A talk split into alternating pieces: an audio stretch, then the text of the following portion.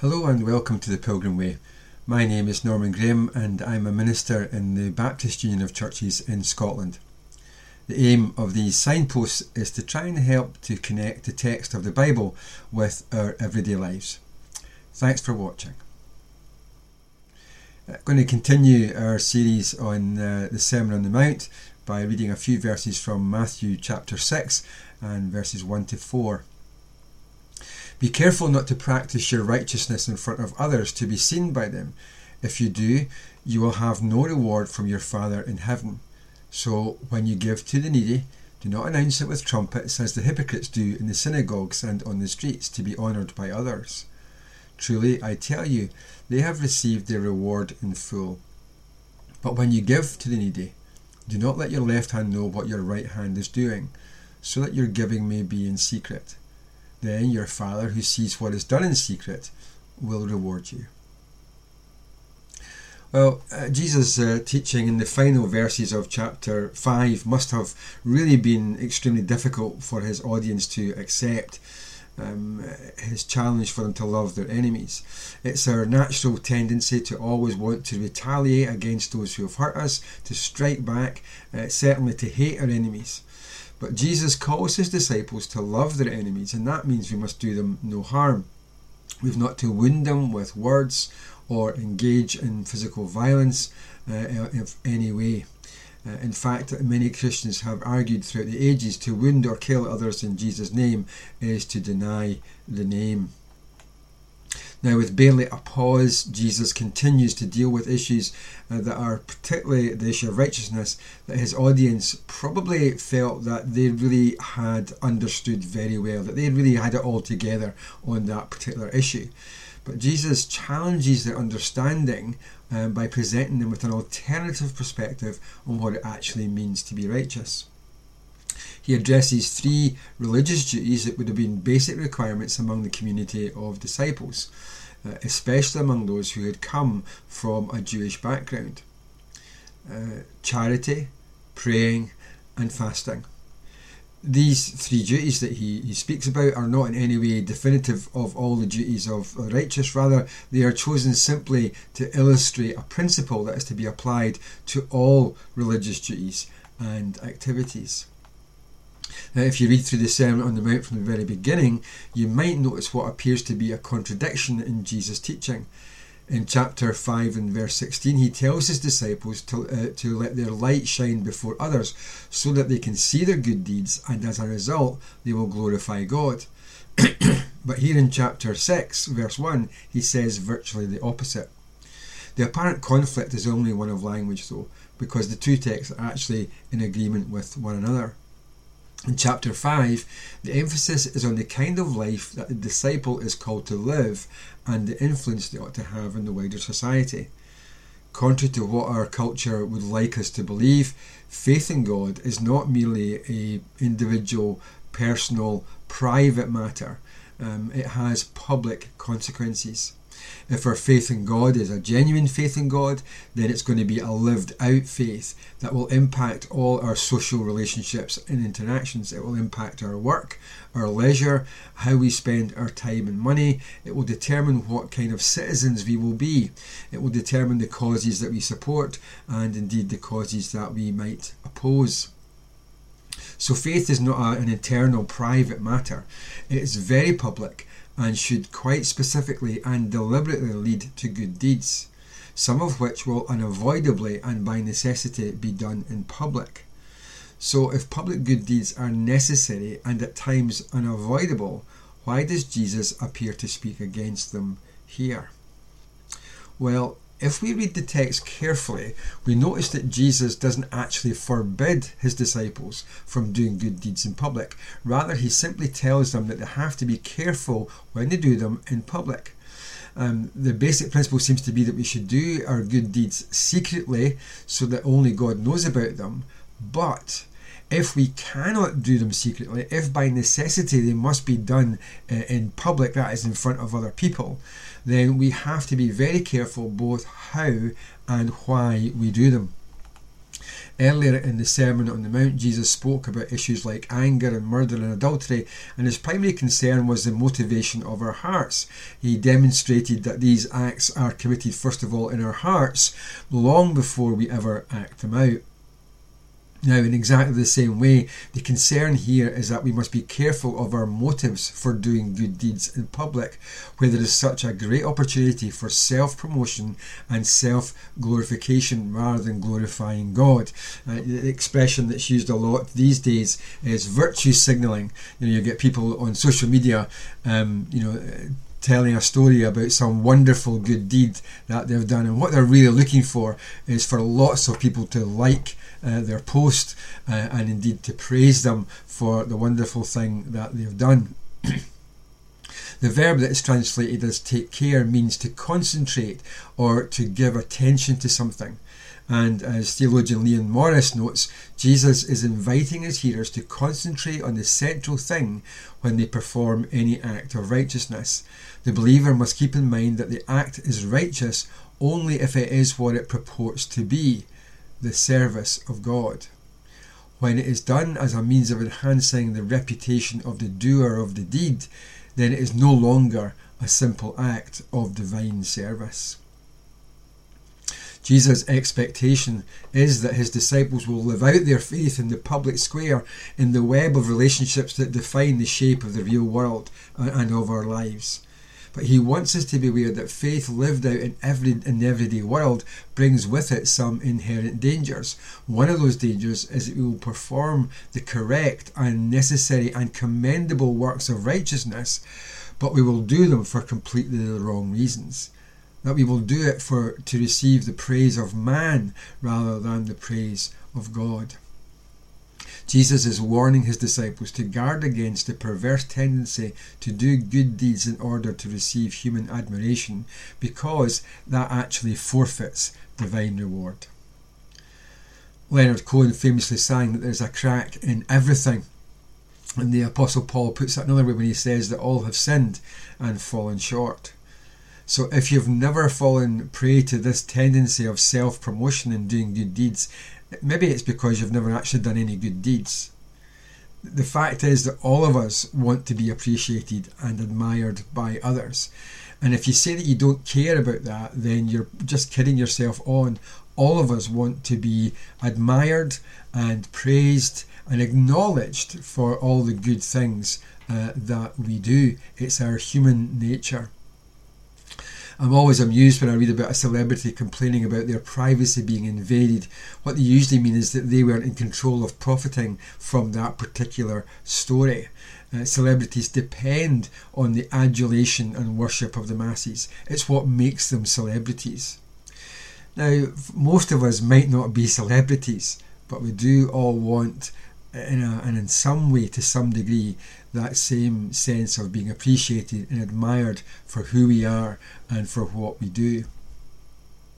One of the easiest ways to receive that admiration is to do some good deed publicly, or at least to let it be known that you've done some good deed.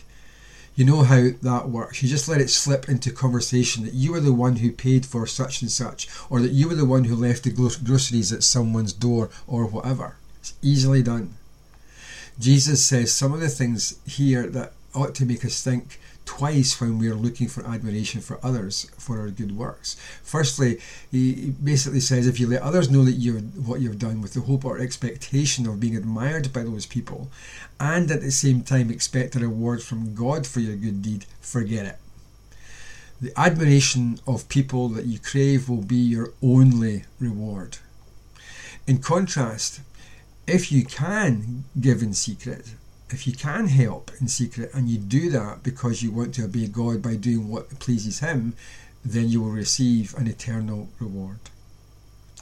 Secondly, Jesus says here that to do good deeds with the motivation of being admired or of enhancing your reputation makes you a hypocrite because you're suggesting it's your inner righteousness that has motivated you to do it, when in fact you've been motivated by your own vanity and pride. The word hypocrite is used in Matthew for the first time here, and it refers to someone who is an actor. Originally, it referred to an actor who wore a mask to play a part.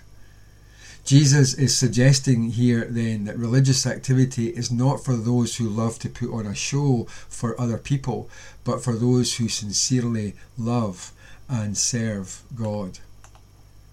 And we should note that hypocrisy is never taken lightly in, in Scripture, uh, especially religious hypocrisy.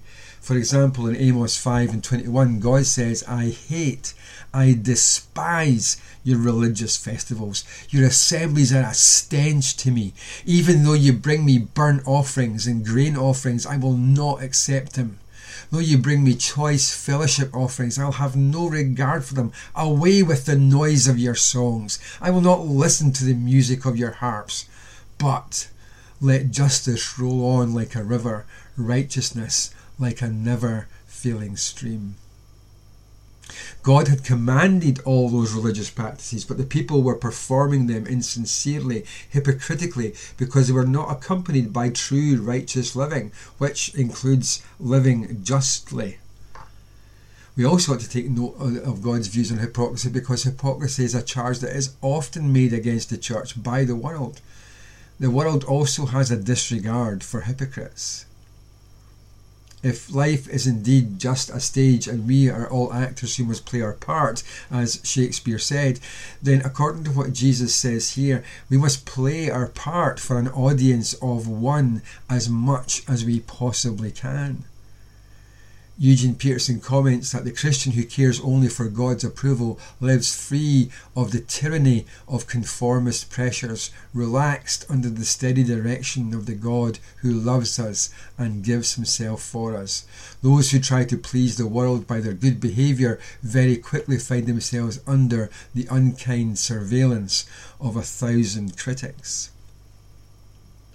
We should also note that the illustration that Jesus uses first relates not just to general public good deeds, but specifically giving to the poor, which would have been especially important in the first century when poverty was so very widespread, and there was no official help for the poor other than the charity of individuals. And take note though that Jesus doesn't say, if you give to the poor, but rather he says, when you give. He seems to be thinking not so much of a one off event, but of a continual habit, and his expectation is that his disciples will give to the poor as a natural consequence of their discipleship. The question then is not will we do it, but how we should do it. And we should be in no doubt that Jesus is not thinking here about good intentions or a sense of pity, but the act of giving to the poor and those in need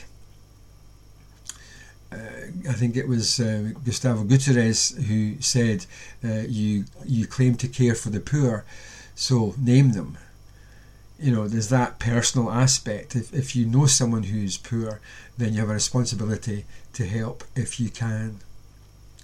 Giving to the poor and needy is not always an easy or straightforward uh, thing for us as it might seem. On the one hand, we might not think we have much, if anything, to give. We might even think of ourselves as being poor and needy. On the other hand, we are bombarded daily by pleas for money from a wide variety of causes, each one of them very worthy and necessary.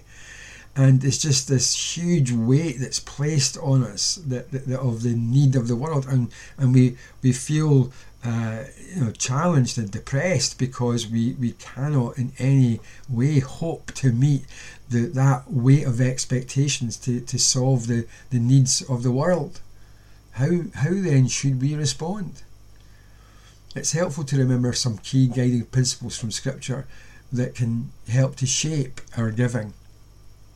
Firstly, we should note that giving from the heart is investing with God in the future. Luke chapter 6, verse 38 suggests that the generosity we show to others will be the measure of the generosity that will be shown to us. Uh, secondly, giving should be in some way sacrificial. In 2 Samuel 24 and 24, David declares he will not give to the Lord anything that cost him nothing.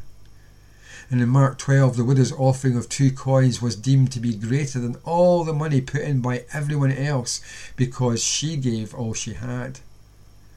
Sometimes we're reluctant to give because we're afraid that we won't have enough for ourselves. we need to remember that in such times that everything we have comes from God and that God promises to meet our every need. Thirdly, giving is always to be unforced. You know, Paul writes in 2 Corinthians 9 Whoever sows sparingly will also reap sparingly, and whoever sows generously will also reap generously. Each of you should give what you have decided in your heart to give, not reluctantly or under compulsion, for God loves a cheerful giver. No one else can tell you what you should give or what you should do. Um, it has to be from your own heart and your own response to the Holy Spirit prompting your own heart uh, to give to those in need. Fourthly, giving is a response to need. The money that Paul was collecting from the churches was a response to the great need of the church in Jerusalem, and it's likely that persecution meant that many believers lost jobs, uh, etc., and were in real trouble financially. Note that Jesus doesn't say, whenever you give to those who are in need through no fault of their own. It's not for us to judge whether someone deserves to be helped. Rather, if we see someone in need and we have the means and the desire to meet that need, um, then Jesus assumes here that we will help as we are able. I think we should note that whilst it's not a bad thing um, at all to support international or national pleas uh, for help, such as you know the, the, the, the, war in Ukraine at the minute. There's lots of, of pleas for humanitarian aid for that uh, and other situations around the, the world. But we ought not to neglect the poor and the needy whom we know personally, those whom we see day by day. If you know of a, a neighbour or a colleague or a church member who needs help and you are able to meet that need, then you probably should again, uh, I'm not uh, wanting to force you into helping someone uh, uh, in some way, but it's something perhaps you should pray about and ask uh, God's direction on what you should do. Paul's very clear about that. The Bible is very clear that all giving um, is a is a response of a heart um, that has been moved by the Spirit of God uh, to help those in need. You can't be forced to do it. Secondly, uh, sorry, uh, fifthly, um, giving should be done in secret if at all possible. The basic principle is laid out here for us. If we give to the poor and needy in secret, motivated by love and compassion and a desire for God to be glorified, with no thought of recognition or appreciation for ourselves, then our Heavenly Father who sees it will reward us, and His approval ought to be enough for us. As one preacher puts it, if we remember, God will forget. But if we forget, God will remember. Our purpose should be to meet every need we are able to meet and leave the bookkeeping to God. You know, we live in a, a world of uh, great need in the United Kingdom today after uh, 12 years of austerity um, and uh, the financial crises of recent months. Um, you know, many people are pushed to poverty. I read a story today of an elderly lady who died of hypothermia because she was too afraid to turn on her heating at home because she couldn't afford to do that. And that's the situation that people are in. People are choosing between uh, eating and heating. Um, and many people we know around about us are in dire straits and it can feel overwhelming. We can't meet every need of every person. But if there is a person who is in need and we are able to meet that need, then then we should take that as being something a way that we can serve God and meet that need and help that person. But what Jesus says here, sometimes sometimes other people are going to know about that and there's nothing you can do by necessity depending on the circumstances. But if you can do it at all in secret without anyone knowing, perhaps without even the person uh, you're helping really knowing, then um, when I remember once I I um, I never got paid from my, my employer, and, and you know ten days in uh, with not getting paid, um, you know the the cupboards were bare, and I hadn't told anyone about it. I just prayed about it. Um, but I went home from from work one day, and there were three bags of groceries um, behind the storm door of my flat that someone had um, had bought for me. Um, and to this day, you know, more than 36, 37 years later, I still don't know who did that. Uh, but that was uh, a, a, real need that I had that someone met in secret, and I thank God for it. God was glorified because of it, and I think that's the way to go um, when we give to the needy. And remember that Jesus doesn't say if, he says when we give to those in need. Our faith is not to be a private faith for our benefit, but to be lived out in the public square for the world and for the glory of God. Thanks for listening.